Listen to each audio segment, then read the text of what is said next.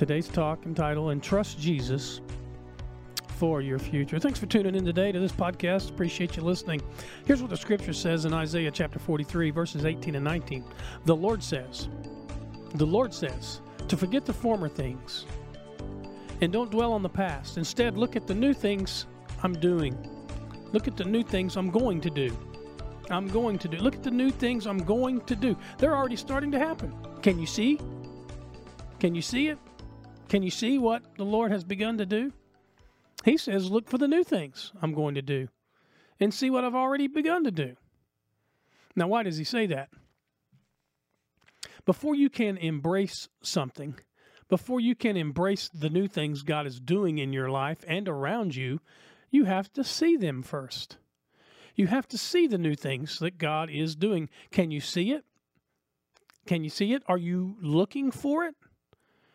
Well, you're not looking for it if you're always looking backwards. If right now you're still looking back, wishing it was the way it was a few years ago, or more than several years ago, and thinking, why can't we go back to that season, to that era, to that way of life? Always longing for the past, glorifying the past, dreaming of the past, wishing. Listen, wishing for the past. It's like driving a car where you're always looking in the rearview mirror and never looking out the windshield. If you're always looking in the rearview mirror, you're going to crash, man. You're going to wreck. You're going to you listen, you can't move forward in life longing for I wish it were like it used to be, that era of your life. You can't move forward longing for that. I often pray a simple prayer. It goes like this God, I know you're going to do something really great, some new things today in the world. I would like for you to give me the privilege of being in on some of what you're going to do. Just that simple prayer. Don't ever pray, God bless what I'm doing. Never pray that prayer, God bless what I'm doing. What I pray is, God help me to do what you're doing. Help me to do what you're blessing. God, help me to do what you're blessing. You show me the blessing and let me in on it, God. You see, God gave Isaiah a picture of what it was going to be like when they finally got to come back. And he said, Isaiah, I'm going to show you what worship became after they got back together, after the time that they couldn't worship. And it's real similar to us, real similar. And when I read the promise in Isaiah that God told them that He would do and what He would do after they would return, I claim that same promise for my life and for my church family. Isaiah 49 19, God said, Even though your land was unused and abandoned, even though your land was unused and abandoned, it'll soon be too small for you and all the new people. For the people then you know, and you will know, they will know, then they'll know what to do, what to do with it. God is talking about the new generation in this passage, a new generation that will be born in exile. Even though your land's unused and abandoned, even though your land's unused and abandoned, it'll soon be too small for all the new people, more people than you'll know what to do with. God is talking about a blessing here. And the new generation that'll be born in, in exile is going to return and they'll say, We need more room. It's crowded here. That's a blessing. God is talking about doing a blessing in their life. And that same God is talking about giving increase in your life. Get ready for it. This is what God does. This is what God does. This is what God does when you and I cooperate with His plan rather than go off on our own plan. I don't have a plan for the future. My plan is God's plan for the future. My plan is God's plan for the future, not my own plan, not your plan for the future, but God's plan for the future. Whatever that's going to be.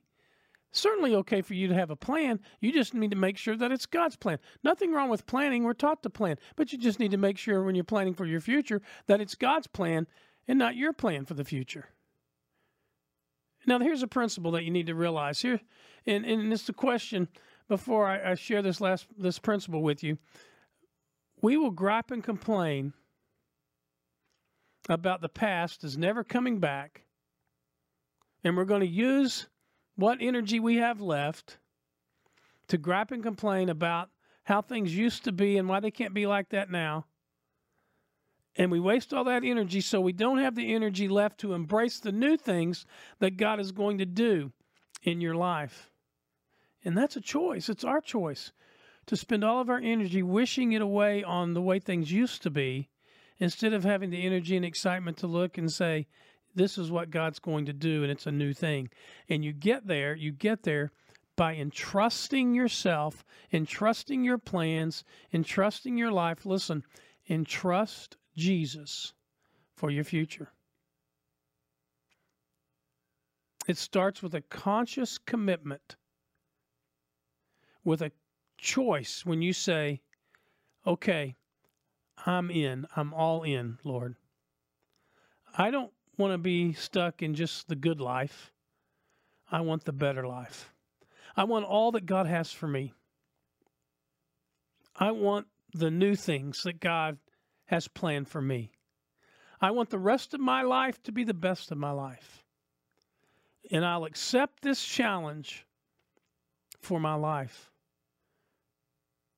You know, God has given us a great opportunity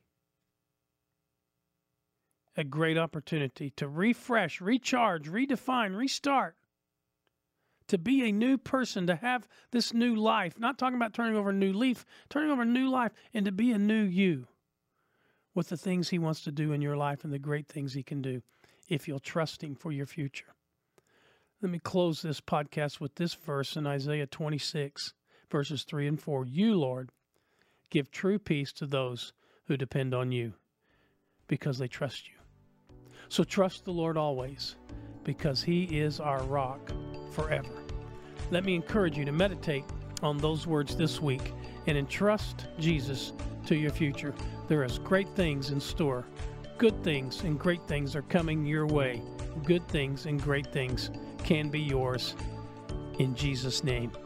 Thanks again for listening to the podcast, and I hope you have a great week and um, stay strong, stay faith strong.